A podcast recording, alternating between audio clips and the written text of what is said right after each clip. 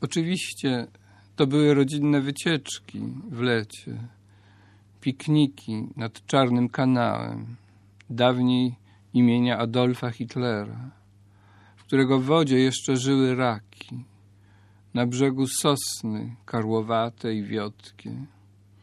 Niekiedy, rzadko, barki wiozące węgiel, jak farby dla niedzielnych malarzy, płynęły na zachód.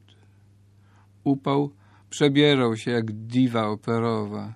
Był błękitny, różowy, czerwony i na koniec biały, przezroczysty. Dyrygował nami mój wuj, który tak lubił życie, ale bez wzajemności. Gdyby ktoś mi wtedy powiedział, że to jest dzieciństwo, nie uwierzyłbym.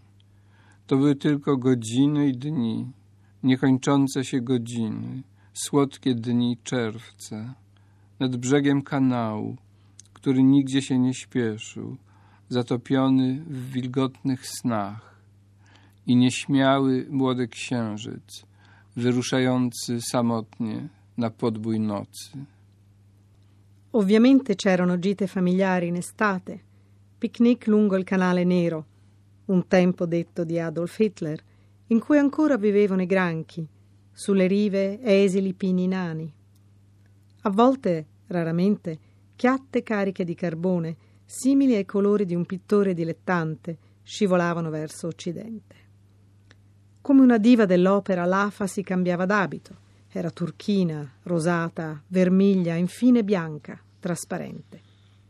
Ci guidava mio zio, che tanto amava la vita non corrisposto. Se qualcuno mi avesse detto allora che quella era l'infanzia, non gli avrei creduto.